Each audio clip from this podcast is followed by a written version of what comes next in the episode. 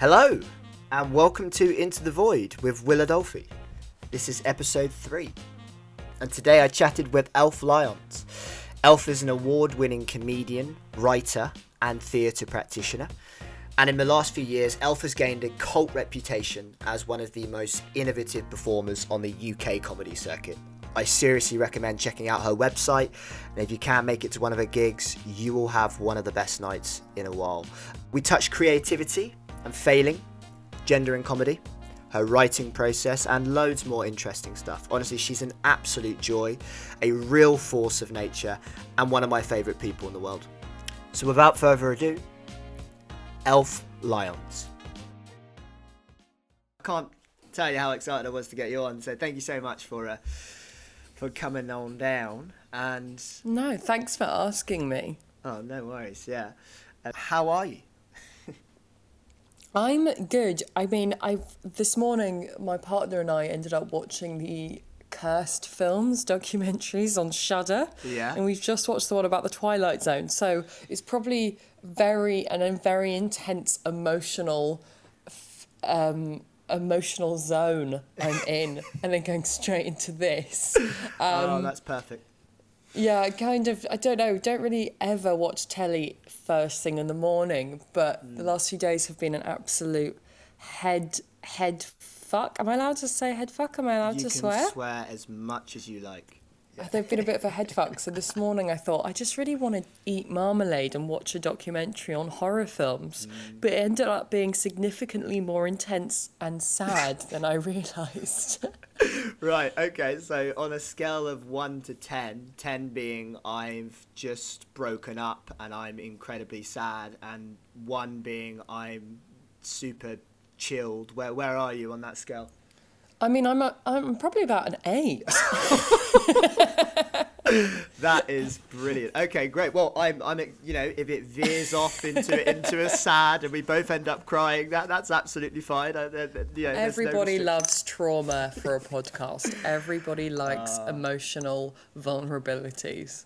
It's true, right? Very true. Well, to for you saying that, I think that's a perfect segue into perhaps talking about the L word, lockdown. Um, I'd love to just hear about how you managed to keep sane or went insane or any of that sort of stuff. What was it like for you? Lockdown has been a well, I mean, it's funny because you would suggest like, how was your weekend? And it's quite a short period of time. Lockdown's now pretty much amassed to half a year. so when people Yeah. are basically asking, how's the last half a year been? it's been everything in a few, it, it's been everything in a very a sort of surreal amount of time. It feels very much like a dreamscape because every day sort of feels the same, but it doesn't. You're so much more in tune with your emotions because you feel more bored. So when you're bored, you're more reflective on every little small minutia of feeling. It's I've I've read loads.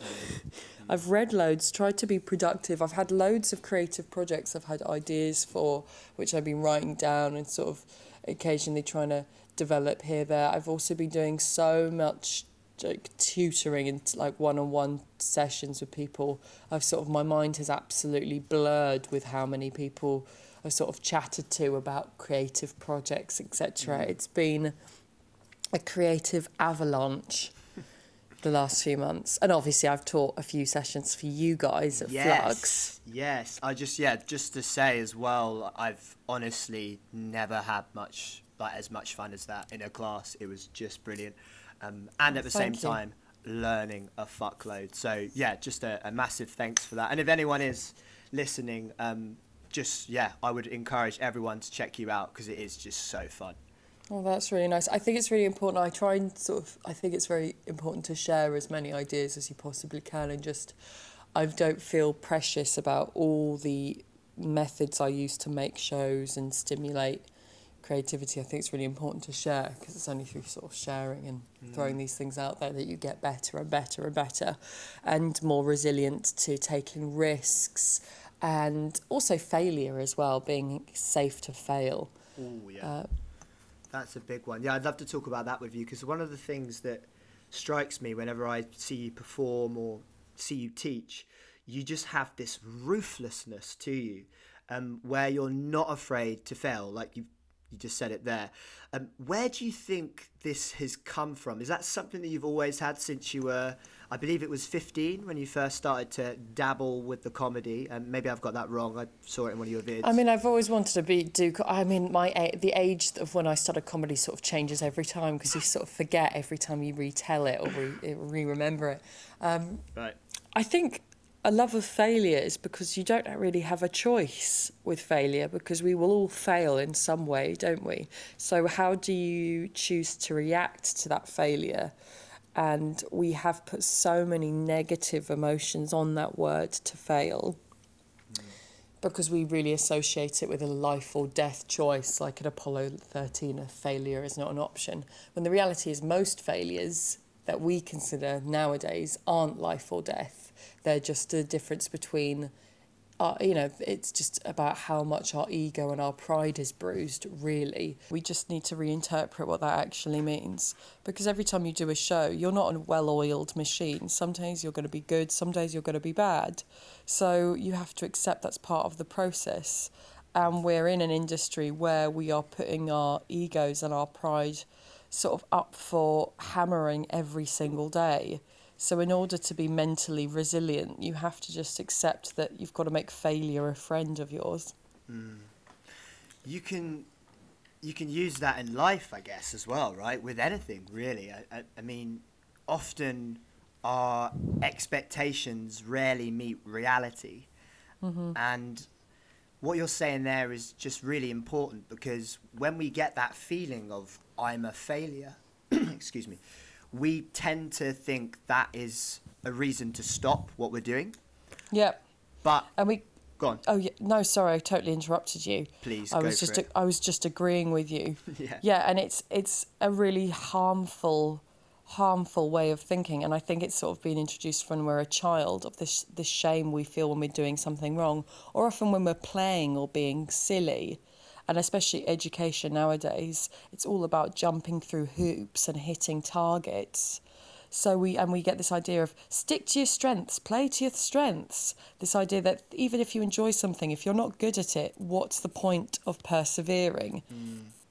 Because we we create a society where we want everybody to be winners, and obviously mm. you can't be.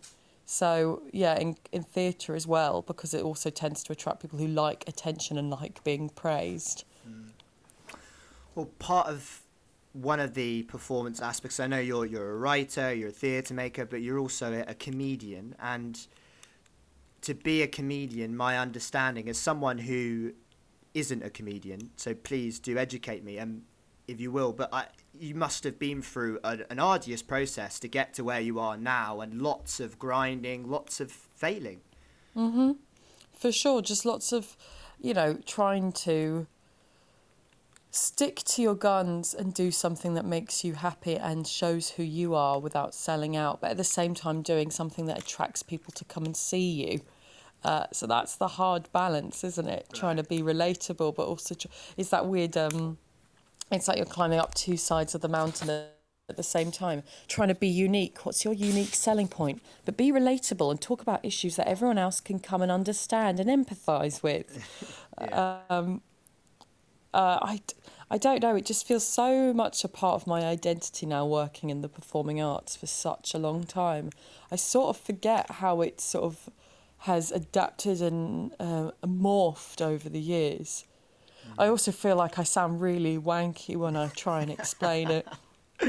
Um, well, I, I don't think you sound wanky, but then I'm sure someone else does, and that's okay. You know, that's all part yeah. of it. um, but I'm really intrigued at, as someone who. I'm sure there's a lot of us out there who love comedy but just don't feel like they have the balls to get up there and do stand up for the first time. And what what would you say and what was that like for you? Can you remember the moment the first time you got up there and was like, right, I'm gonna just go for it? Yeah, I was so nervous and I wasn't very good because I was like 17 years old. I didn't really know how to write material. I didn't understand how to perform material. I was performing in front of people I didn't know in an environment I hadn't been to before. So everything was incredibly alien and scary. and I think it spent ages becoming very. I was, you know, not very good. I was good for a newcomer, like obviously someone who's about to go into comedy as a career, but it took me ages of being shit and being scared and frightened. I, I did eventually. You just get a little bit. You just learn to recognize what the feelings are of, oh, yeah, no, I will feel sick always before I go on stage now. Oh, I will feel like this during the show. Okay, now I understand this is normal. this is a normal reaction to putting yourself on the spot in front of a crowd of strangers. Wow. and what do you think was the difference between your mindset and someone who perhaps gets into comedy and just can't deal with that? Like, there was clearly something pulling you along making you view that that feeling of bombing or the nerves. You were determined to get through somewhere. Did you have some sort of intuition? Was it dare i say a calling or anything like that I don't think so. Actually, I was chatting to my partner about this about last night because I've got so many phobias. Like I'm, like I'm insanely afraid of so many things. Like I'm afraid of the dark. I have a phobia of spiders. Like I hate heights. I don't like enclosed spaces. okay. I don't like holes. I don't like staircases. Staircases frighten me. I'm afraid of really large bodies of water. Um, I don't like airplanes. I don't like he- like I've got so many phobias, but actually the things that it's in re- and in reaction to that because I've spent my whole childhood and life being so terrified of so many things. My body react. Now I'm getting WhatsApp messages from people I don't know. You are so popular, Alf. It's crazy. I, w- I, w- I wish it's probably just my mum telling me to take things out, but.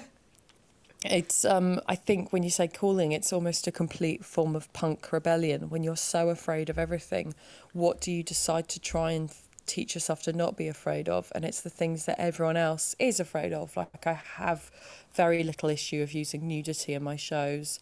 I have very little issue of being on stage making a fool of myself doing all the things that traditionally people are terrified of but then are not afraid of the dark.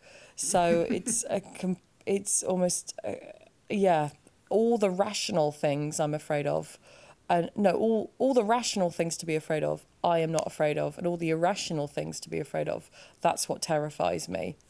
Wow. My goodness. Okay so that do you think that's part of your performance then yeah. Your performance then in a sense is you like to challenge yourself and convent you like to break conventions perhaps like when you're up on stage and you you are naked it's it and I've I've seen you in a show it it was just hilarious but at the same time I'm like my god I've got mad respect for Elf there you're just you feel it, you just feel so comfortable up there. I, I don't know whether that's something you actually feel, but it, it really does look like you're just happy and you're you you are naked, literally naked, and metaphorically, I guess you could say. Yeah. oh, that was funny because also when you came, it was in a very very tiny theatre space. well, it's like yeah, you either well, you got no choice. It is what it is, and nothing would be worse. Imagine if I came out completely naked and then screamed and panicked and ran away. It'd ruin the whole audience experience. You have to just own it. Also, I'm very much of the thing with when it comes to theatre or comedy. Every idea has been done every show, every narrative, every play has been adapted. Everything has already been done. And the only thing that makes it unique is you, mm. is your persona and your entity to it. So I'm very much when it comes to making theatre and making work, sometimes the idea is the least important thing. It's just your enjoyment doing it.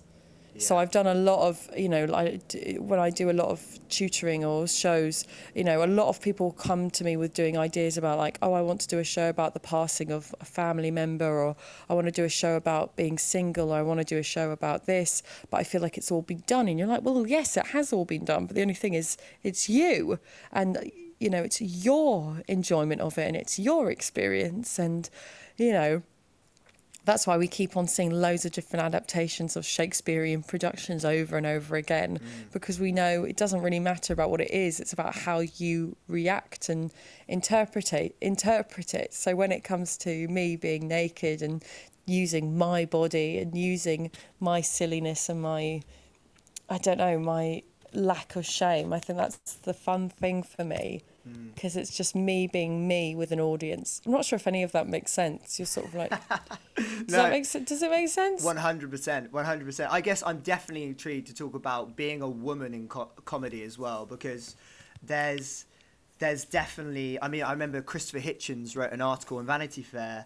Uh, you know, women aren't funny, and I, I wonder how you've whether you do get the stereotypes, whether you do get men in your show. When I was there, it was honestly such a great atmosphere. You brought everyone together, and you guys were doing jokes, um, and we were included in that. But it ne- it just it was like it was just hilarious. So I I never felt like I wasn't welcome, but you did acknowledge that I was a man and that you were naked, and at the same time, it was it was just on the, it was just on the money and funny. So I just wondered whether you had anything to say on that because it's just a really intriguing thing. I mean, it, I, I mean, I'm, I've always been a woman, and I've done comedy for so long. I mean, it's always they've always been connected. They're just one and the same.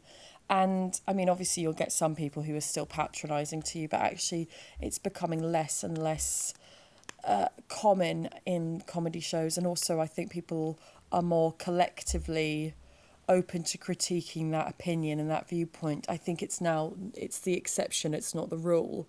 And also there's something really fun when I'm like naked or being overly sexual on stage and calling out the boys in the room.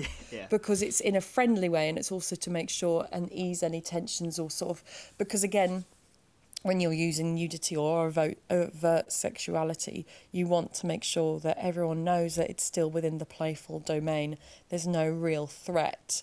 Like I make jokes about being a threatening, intimidating woman on stage, hmm. but even if I'm totally naked, I think it's clear to everyone nothing bad is going to come to you. I can do no real harm. Uh, I'm like a spider. I'm more afraid of you than you are of me. And especially like when I pick on boys in the audience, because in a really dark way, I was saying this to. I was once the only girl in the in the green room, and the blokes were like, "God, you're so much more sexually aggressive than we are."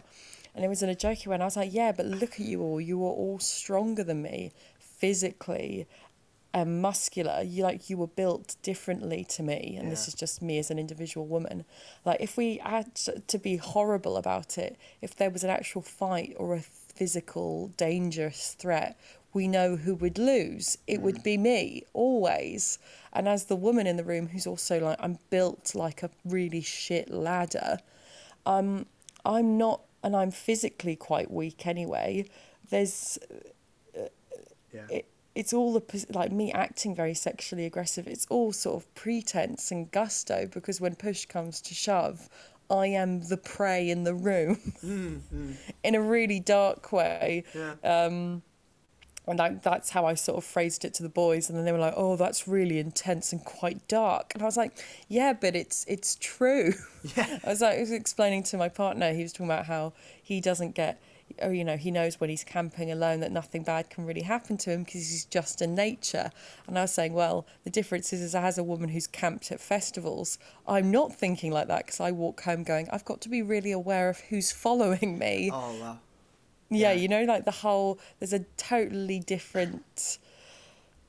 I like my mum always worries about me coming across as being quite sexual because she goes, "Do you not invite a certain attitude from certain men?" And I was like, "Possibly," but that's also why I'm very, um, uh, very. Um, not confrontational, but I talk directly to the audience in the room. Like I make it very clear there's no us and you. We are all together and I can see you and I can recognise you and talk to you eye to eye and face to face and name to name, making it as personal as possible.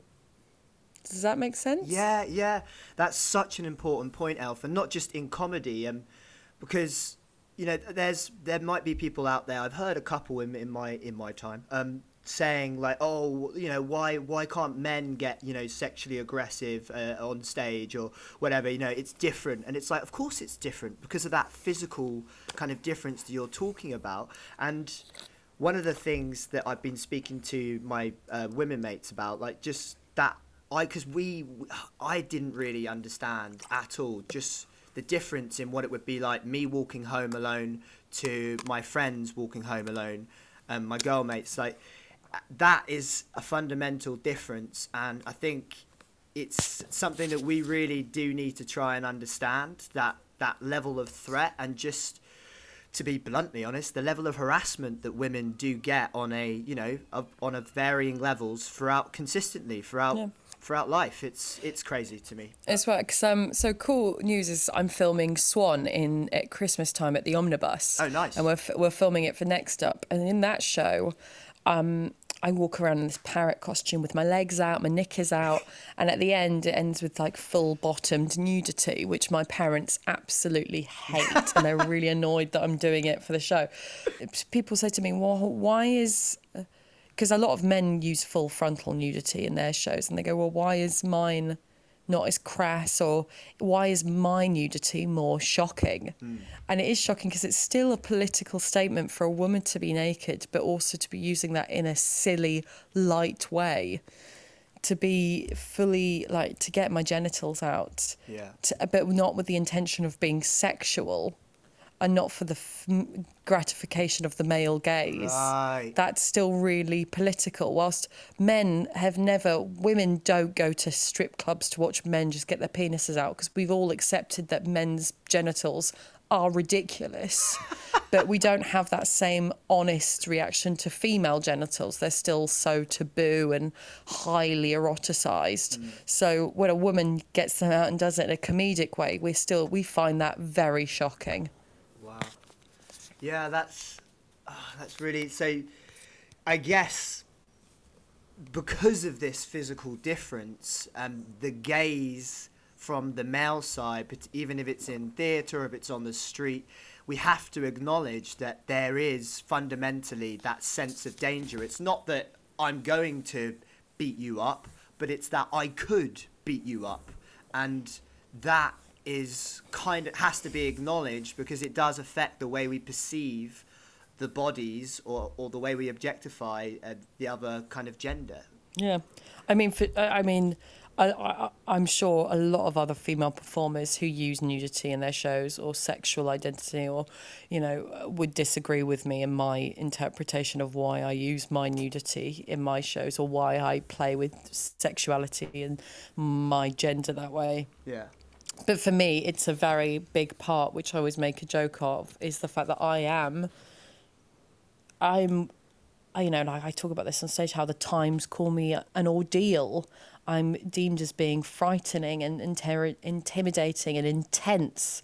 All these words we often use, to, or especially intense or hysterical words we use to describe, you know, strong, influential women Right. uh, but nobody would ever describe me as um, dominating or uh, overbear. Like there are certain words you just wouldn't use for me because when you see me on stage, you just know it wouldn't be possible. yeah. So for me, that thing of you know the threat is all. Oh God, I can't remember how you said it now. but basically, what I'm trying to say, Will, is I agree with you, but uh, my interpretation of that is definitely not representative of all other women in the theatre who use nudity and sexuality in their shows. Of course. Just No, making yeah. sure I'm not speaking on behalf of all women in, in my world. No, you're speaking on behalf of Elf, and that's brilliant. I want to hear your opinions. This is lovely. Yeah, I'd love to talk a little bit about your, your writing process then, because it's, mm-hmm. seeing some of the like the workshops you've done, I feel like you're just you just get into it and you're like, right, let's roll with this, let's do it like that. I don't know, what, what is it like for you when you're thinking of the idea for the show? Have you got some concrete process, or is it very much different from show to show? It's very different from show to show. I think the idea is also just try it out, just see how it works. Sometimes, even if it's just a, an R and D, like a day's rehearsal, where you're trying something out with friends, that might be as far as you need to go with a specific idea. But you need to throw it out there anyway and see what sticks. Everything is worthwhile, and I've seen so many ideas come through through my courses and my workshops. So many people bringing so many different and wonderful and bizarre interpretations and adaptations of, you know, plays or stories again and again and again. And I just say, just try them, just throw them out there, just see. You've got nothing to lose. But the key is also to not hold on to an idea, is if you've got it, tell people about it and do it. I think that's the thing. Find a way to make it happen. Yeah. Uh, the amount of times I've met people who've gone who've had an idea for a long, long time, and then they get upset that it's been then done years later. And I go, well, you should have just you should have just tried it or put it on just for five minutes at a gig or a scratch night. Just just throw it out there because you have nothing to lose mm-hmm. if Yeah. you try it, but you have everything to lose if you don't do it. Yeah. Yeah. Oh, what do you think is holding people back? Because I do see that. A lot of my friends are so reluctant. I've got a mate recently who made a, a music video over lockdown. He put it on YouTube, but he didn't share the link. And he said to us, like, guys, can you just watch it and let me know if I should release it? We watched like 10 seconds of it. And already I was like, mate, get this out there, bro. You've made it. You've literally made it. Um, but I just wondered whether you've seen that as well. What do you think? Like, it's is the maybe the gaze of others that gets in the way. You're so worried about failing, but how can you get better if you're not willing to get feedback or at least release stuff? I, I think it's impossible, is it not? Yeah, well, it's a, this desire also of everyone being like little perfectionists, being very, very precious with their ideas and wanting to wait until it's perfectly, perfectly, perfect, perfect, and then releasing it and then Right. expecting lots of praise. Or you see a lot in comedy with the pressure on young, new acts to do their debut hour. And rather than just getting out there and doing it, they're told to sort of wait and wait and wait until they have the perfect 50 minutes with the perfect narrative arc. And I just think, well, no, because also, and you see this in Edinburgh every year, people always think that they've got the most unique idea, and then you realise they're part of a whole movement that year who are doing shows about cancer, or they're doing shows about feminism, or they're doing shows about dogs or whatever it is. Like everyone thinks that they have got the most unique idea at the time and what they don't realize is they're part of a huge collective hive mind um, Yeah. and everything has been done before and you've just got to get on with it and put it out there um, i'm very like i've got loads of so many different ideas and things that i've been trying to do for the last year like i made me juicer in 2018 and i've been desperate to try and get the rights for that to perform it again Yeah. because I don't own them, which is the unfortunate thing, even though I made the show. Um, I've been desperate to do that. And then I made Gorgon, I wrote that. And it was great to just get that idea out because I'd been trying to get it done by other people and it wasn't happening. So I thought, no, well, fuck it. I'll just do it on my own. I'll write the play, Yeah. be writing my own radio stuff. But then I've had this idea for like the last half, like since the end of 2019, is I wanted to just direct a version of Titus Andronicus um, and I just thought recently, like I've been holding on to this and been trying to pussyfoot around with it, but I thought, fuck it, I'm just gonna see if I can get a rehearsal space for a day, get some mates in, and just see what happens. Yeah. Because it could be an absolute clusterfuck. It could be a terrible idea, but at least we've tried it. And also, it's been done before. It will be done again. Do it for me. Yeah, that's so important. Let's see what happens, and that's such a great mindset to have because you, truthfully, you just don't know what's going to happen. You know, you'll you'll get out there and it might not work, but you'll know like it's it's you can't. The truth will be there for you to Yeah. see as long as you're willing to accept whatever it may be and roll with the punches. That's the different. Like Mike Bartlett came into this playwriting group I was in, and he's just such a great bloke. And he, he mm-hmm. basically, we were asking him, you know, like Mike, how do we become working writers? And he just very simply just said, just keep writing, just keep writing, like just keep writing plays, and you'll get Yeah. better. And that was essentially it. And it just made it just blew my mind a little bit because it was so simple. We were constantly searching for this. Oh, if I hold back and wait for my um, this new short film I've written, it might go viral, and then Netflix will see it. And it's like that might happen for sure, but we've got to just keep keep working and creating because it is a craft and if you're not doing that then in my opinion you're not kind of developing or growing because every sort of top director or someone that you've got your eyes on who's there doing it they've come from somewhere. They you, you know their early work wasn't the same as the work they're doing now and they got there through failing through growing doing all these things. And so one of the things I really love about you when you come into the workshop and you're talking to people, it's so galvanizing because you're essentially just saying, just do it.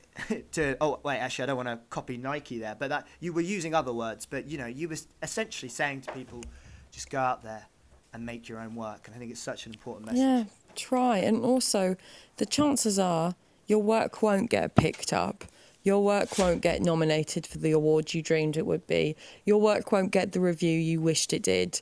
They, these things will not happen because you are not entitled to them, and you might you might not deserve them, even though you think you do. It's just part of the industry we're in. So you have to ask yourself, who are you doing it for? most of my shows I don't make so I can have success or fame. Like you have to also be business savvy at times and try and do things for, you know, I take other work so I can have financial stability. But my creative endeavors, they are for me to give me, you know, to give me joy and pleasure. Mm. Because my creative life, you just don't know how long or short it will be. And the key is also to don't not look at what people are doing. Don't look left or right. Just focus on what you want to do and what makes you happy. See everyone's shows. Be enthusiastic. Support your friends. Go and see stuff but don't try and look at what's going on and go well they're doing this so i should probably not do that. I should focus on doing this angle. I think at the moment the real interesting subject should be about this. I'm going to do a show about this because nobody's talking about don't do that because you will just drive yourself insane.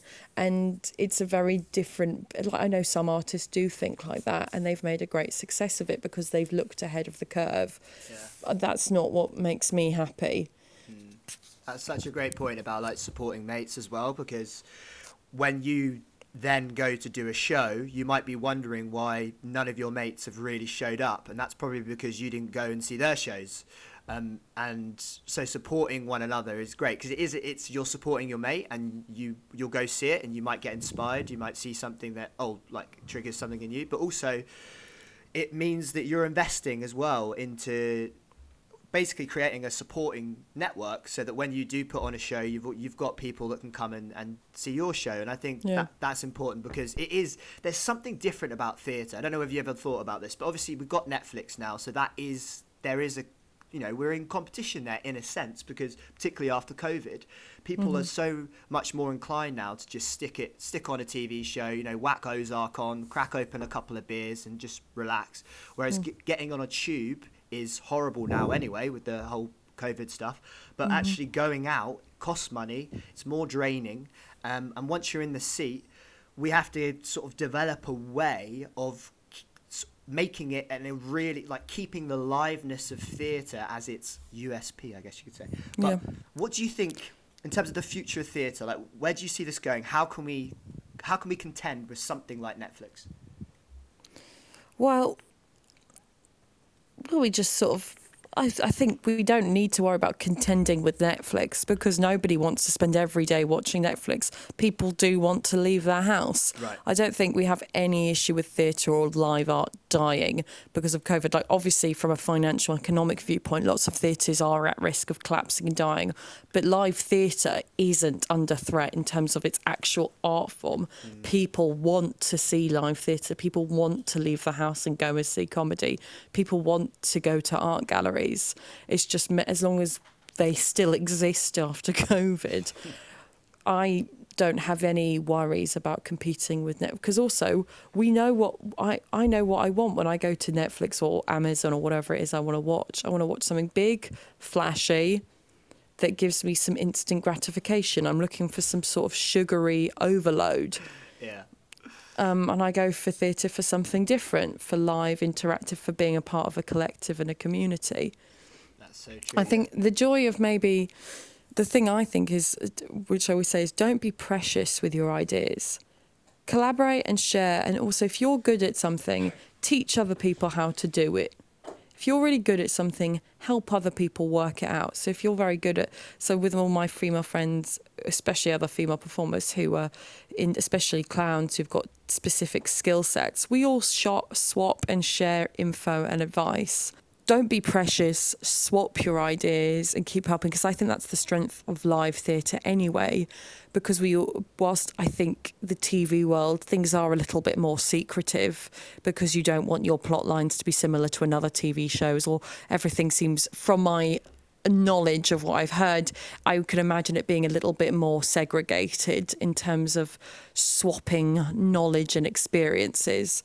While in theatre, I think our strength is that it can be so collaborative and we get so much inspiration from each other. Mm. Um, that's very much what I think is the great stre- great joy of live comedy theatre scene. Yeah, no, you're right. I mean, nothing beats it. As an audience member, howling with laughter or just being taken away, there Mhm. is that. It's just it's a different type of engagement that you Mhm. just don't get from watching Netflix. And I completely agree. I think it's just a matter of time. Hope as soon as we can figure out a way, I'm very hopeful because I know that that demand for liveness isn't going anywhere. It, it it's just not. And I was also having a chat, and I wonder if it's the same in your uh, performance. But chatting to a, an actor, and you're right. It's so great to just chat to other creatives at this time, and just you know realize we're all in this together. And we were talking about you know there's there's no feeling like when you're on stage and you've got the audience in the palm of your hand. And this is when I realized I, I might be a control freak because when you've got the audience in the palm of your hand and you can hear a pin drop, it's just it's electric and Mhm. nothing beats that. And I think even if you're working in film the whole time as an actor, I'm uh, I'm not one of those people, but you want to come back to the stage if you've ever felt that because you just don't get that um, through the screen medium. The screen medium is for me is very much cultivated in the edit and it's you know it's the director has a lot of impact on that and as an actor you are waiting around a lot so, so for me the main pull into theatre is that well we're just getting a bit of air by the way now I think that may be me breathing. sorry it sounded like Darth Vader elf I was getting a bit freaked out there Oh, so sorry. I thought you were doing a Darth Vader impression. I was like, I'm just gonna roll with it. You know, Elf is really ruthless with her comedy. Um, but yeah, I basically will. Um, yeah, I basically.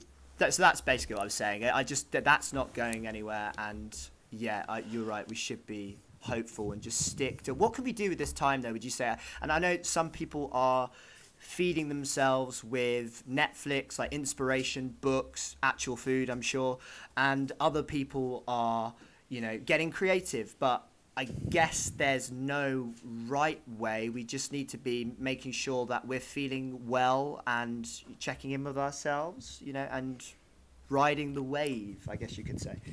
Totally. I, I I've been through loads of writer's block at points in lockdown and then been incredibly inspired and then I've forced myself to create and then I felt horrible with the stuff that I've made. Creating is a full-time 24-hour process even when it looks like you're not doing anything. You're always doing something I think when you're in the creative world because you're thinking constantly Yeah. and imagination is tiring. I think that's why a lot of people are afraid of being of imagining and being silly because it's a tiring process. Hmm. I've my advice to anyone is keep jotting down ideas, think about them, um, and things take time to percolate. And also, you might have thought of an idea in 2017, and you might be waiting for the right time. Like you can try out, you can do it five minutes or just write a page down, but it might not be the right time then. Like I've had this horror show recreation of Stephen King books in my mind for years and years and years. Yeah. I've always told people this is my plan, I want to do this show. But it's been ages for me to make it happen, knowing that obviously people could step in and do that show before me for sure. And lots of people have done Stephen King comedy shows in that time. Hmm. But I was waiting for the right time for me to be ready to approach it from my perspective. And it's only now I'm going, okay, now I'm ready for that. My advice, though, to anyone would be two things. One, try and write just for like five minutes a day. Just for five minutes, that's all I suggest. Yeah. Either a diary entry or just bullet points, five minutes a day. And maybe for five, ten minutes, record yourself dancing in front of a camera or moving in some way, just to study how you move. I think those are two ways that you can help yourself be creative mm. without realizing it. I love I. I mean, I bought The Artist's Way and I planned to read it. And I actually, at the beginning, went, no, this probably, I'm not ready for this just yet because I found it already too, I don't like being told what to do. yeah. And being told a 12 week program, I went, no, no, no, no. No, I don't like this. Yeah, I, it's kind of like if you're a creative, you probably have an overactive, uh, overactive imagination, and so it's having the notes app on your phone or like you said a, a, something to jot down because stuff does come to you throughout the day usually when you're off guard you know in the shower or on the tube. And i think that's so useful like just jot it all down. And mm-hmm. when that moment comes where you find yourself with that motivation um, and it might be rare for you. It's kind of rare for me. I, every so often i'll just be writing and then all of a sudden i'll be like whoa oh my god you know i'm getting creative. And it's mm-hmm. in those moments that i can you know look back on all these random ideas that i've written down and that's just so useful then. Um, mm-hmm. i would say as well uh, you mentioned journaling. Is this so when you're writing in the journal is it it could be anything, right? I guess is that what you mean? You're yeah, just... anything you want. I've got lots of different journals. Some for like bullet points, like from things I've learnt. Like I watch a lot of master classes, which are quite useful. Um, I then got my emotional journal, mm. and then I've got a comedy journal. I just write bullet points everywhere. I've also got notes on my like on my computer. I write down notes of inspiration and things to send to students. A lot of the time, if I've seen a show I think they'll be interested in, or an article. Like I constantly sort of keep documentation down to send to people. Yeah. Um, yeah, you just got to imagine. I, I think in your head you've got to always imagine that you're sort of like a PhD student, yeah. just constantly researching for that thesis. Mm. Yeah. And anything, if you see like a particular phrase, like I still remember this when I was a kid, learning from a teacher who said their favourite sentence they ever read in a short in a short story from a child was "the clouds marmaladed across the sky." and that always sticks in my mind because I think if you hear a particular phrase that's lovely, even if you you know if you've invented it yourself or if you've heard your grandmother or your mum say something, write it down they're all or a word that you really like the sound of. Like i love the word dissipated. Just what write these words down. Yeah i like that. Yeah that's god. Do you i've so i've recently actually just started journaling um like every mm-hmm. day and stuff and it is you're right it is just such a great way to you get quite cathartic it's like a cathartic process but it's just mm-hmm. so useful in terms of like expressing and it feels yeah. productive. You know, by the end of it, I actually feel like I've done something, and all I have is just essentially written down some thoughts, maybe something I'm grateful for, work something out in my head. And I wondered, is that so? Your emotional journal, your comedy journal, is it? Are they? Are any of them kind of linked to everyday life, or is it? Oh, more... Oh yeah, my so I've kept a journal since I was eight. Oh, well. But I think it is valid because you have to. Your life is you can read those things back and there will be so much information and advice there. And, and for shows like archive material is fascinating anyway. So you know it might not seem worthwhile now but in 10 years time this could be exactly what you need for a show. Yeah. So just keep and also you need to make sure you're in good check mentally in order to work in this industry because you can't use your shows for therapy. Yeah. So I think writing down is really, really crucial for anyone who wants to survive in this industry. Like, I know I'm in a bad place if I don't write for a few days because I think, well, what am I trying to put off? Yeah, that's so true. Yeah, I read um, Bryan Cranston's memoir, and in it he says something that really like stuck out. If if I'm gonna go insane at work, then I have to have a sane foundation to come back to. So. Mm-hmm that what you said there is so important because I sometimes I feel well when I first started when I was 18 and I was you know obsessed with Daniel Day Lewis and wanting to be a, a, method actor and just throw everything I had into roles and I was mm. all about kind of you know going insane and that being a part of the work but what I realized is that I was insane um, so I had to figure out a way of being a, I guess you could say, grounded person. Obviously, still working through that, but that has helped me so much because all of a sudden the performance became about communicating meaning rather than look at me, look at me go insane, and mm-hmm. that's quite selfish in a way, I guess you could say. Um, yeah. uh, I guess I'm calling out Daniel Day Lewis, um, and maybe he won't listen to this. I don't know, but you know, it's it, yeah, you're right. It is about it is about the audience in a sense what you're what you're sort of perform you're performing for them they are there and if you make it therapeutic i guess you kind of cut cut them out of the process and it becomes mm-hmm. about you and i think they can they can smell that in the room and it's kind of like ooh should we be here sort of thing. Um, I've certainly felt that. But yeah, I also wanted to touch upon. Uh, I I have to ask, like, wh- what's what's bombing like? I, I don't know if you could describe that feeling, but this is the feeling I think so many uh, people are so afraid of feeling, and I wondered if you could just, yeah, I don't know, maybe talk about that. Um, so you feel awful. You feel deathly inside. You feel really ashamed. You don't want to give eye contact with anyone afterwards. You feel like everybody hates you or everybody feels embarrassed on your behalf. You feel ashamed. You feel like everything's. You feel like everyone dislikes you. You feel like everyone's avoiding your eye contact. You feel an idiot. You then after that comes in and you want to leave the room as quickly as possible. And I mean, I'm using, I'm not saying, oh, this was like a bad gig, but I mean, like when you really feel like you've bombed, you also then start to feel angry towards the audience because they've made you question your pride and your abilities. Mm. And then you'll feel cross and pissed off at anyone who then tries to give you any feedback or constructive criticism. You'll then feel very jittery um, you'll then start getting angry with yourself because you know it's unfair to always get cross at the audience and to get cross at everyone else because your rational mind knows, well, they're just trying to help. And then basically, you'll suddenly, if it's really bad, you'll think about it for the rest of the evening. Mm.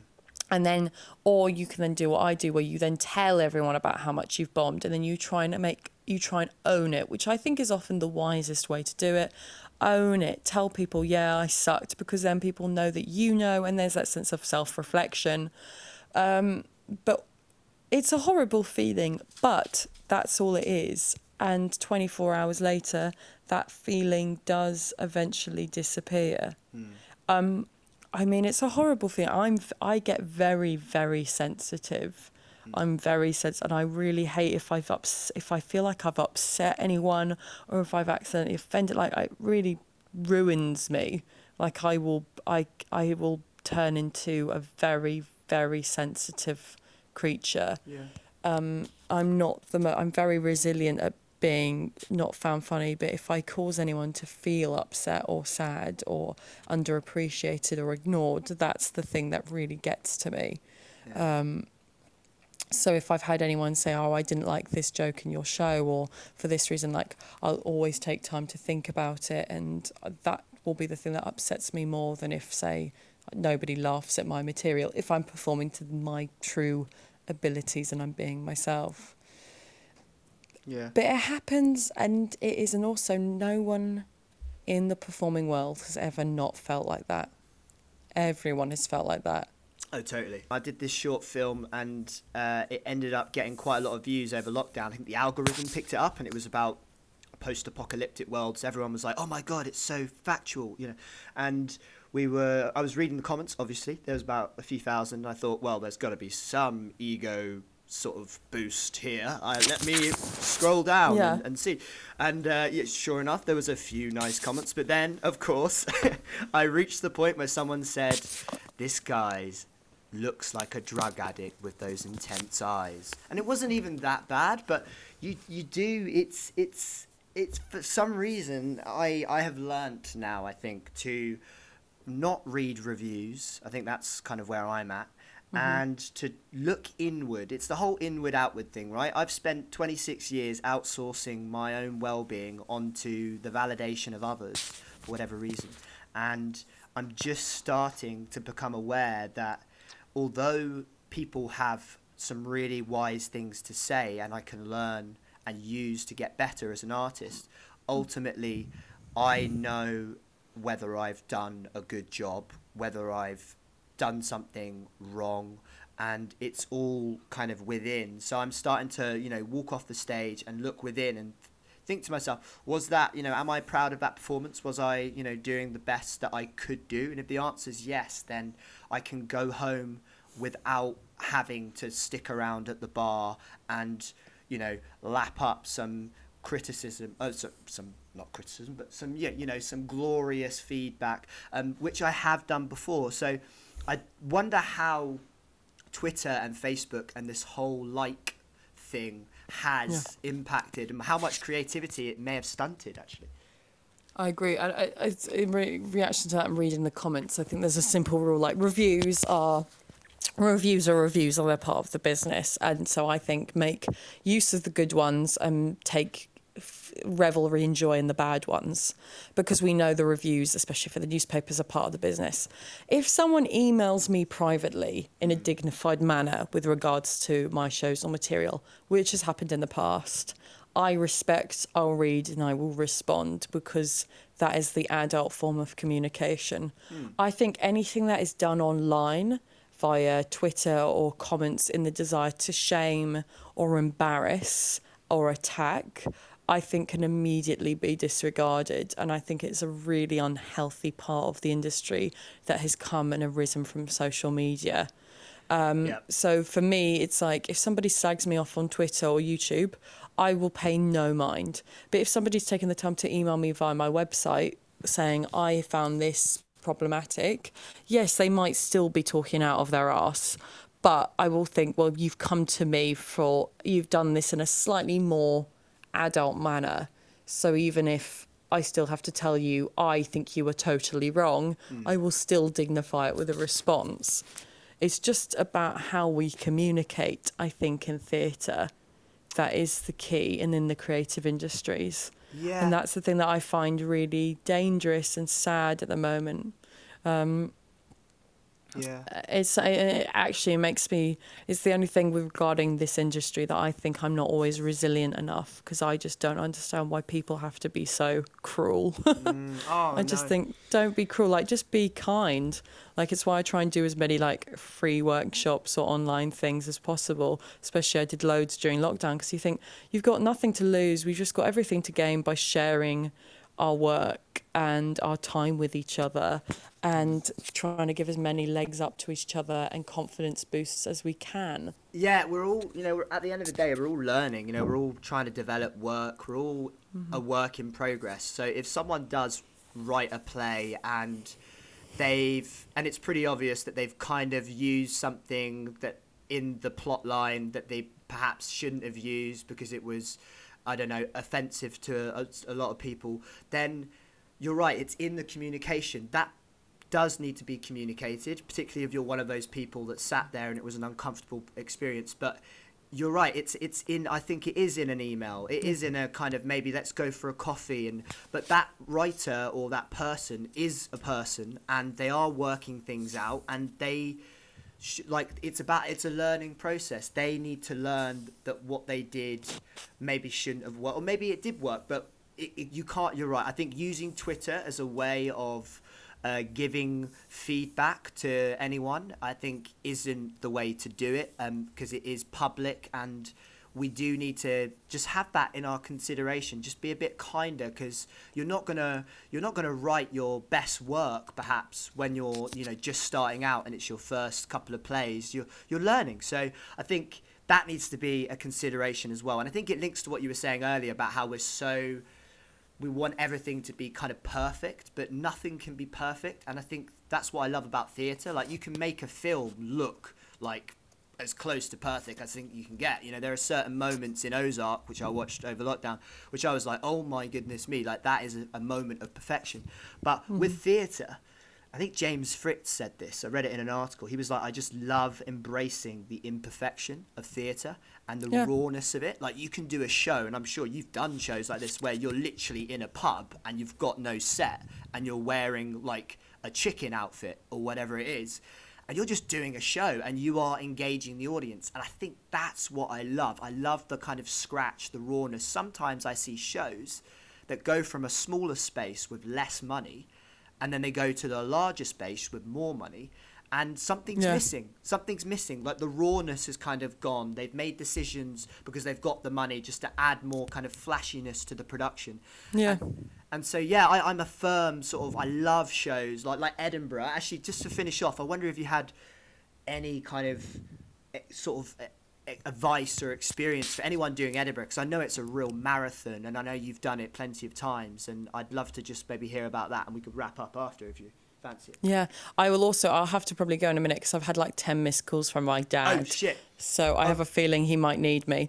But regarding Edinburgh, I can send you an article I wrote actually regarding it. But um, remember, you're not a robot, and you're going to Edinburgh to get better. It's part of the process. Um, every day you will have a good show, you'll have a bad show. You're not a machine. You can't always deliver 101, 110% to the best of your capabilities because other things in your life are going on. So accept it's a long distance run and it's not a short sprint. And it's mm. also not a run that you are going to come first in.